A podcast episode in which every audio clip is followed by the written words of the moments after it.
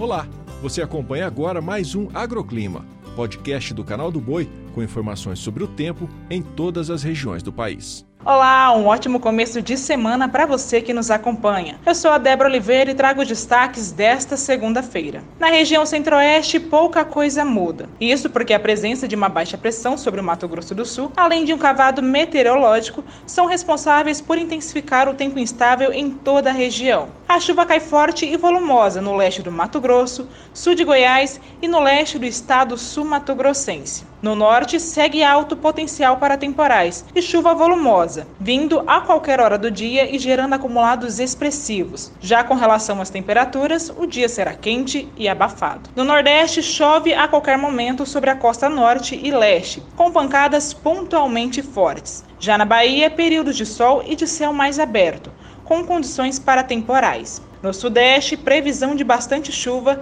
e temporais isolados em todas as áreas. Há ainda condição para precipitação intensa entre o litoral e oeste de São Paulo. No sul do país, a semana começa com um tempo firme na campanha gaúcha, enquanto que a presença de um cavado e de uma baixa pressão na costa favorecem a formação de nuvens carregadas nas demais áreas da região. A chuva cai volumosa, principalmente no litoral e no oeste do estado paranaense. Destaque também para as baixas temperaturas.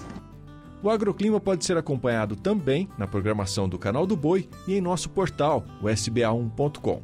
Até a próxima!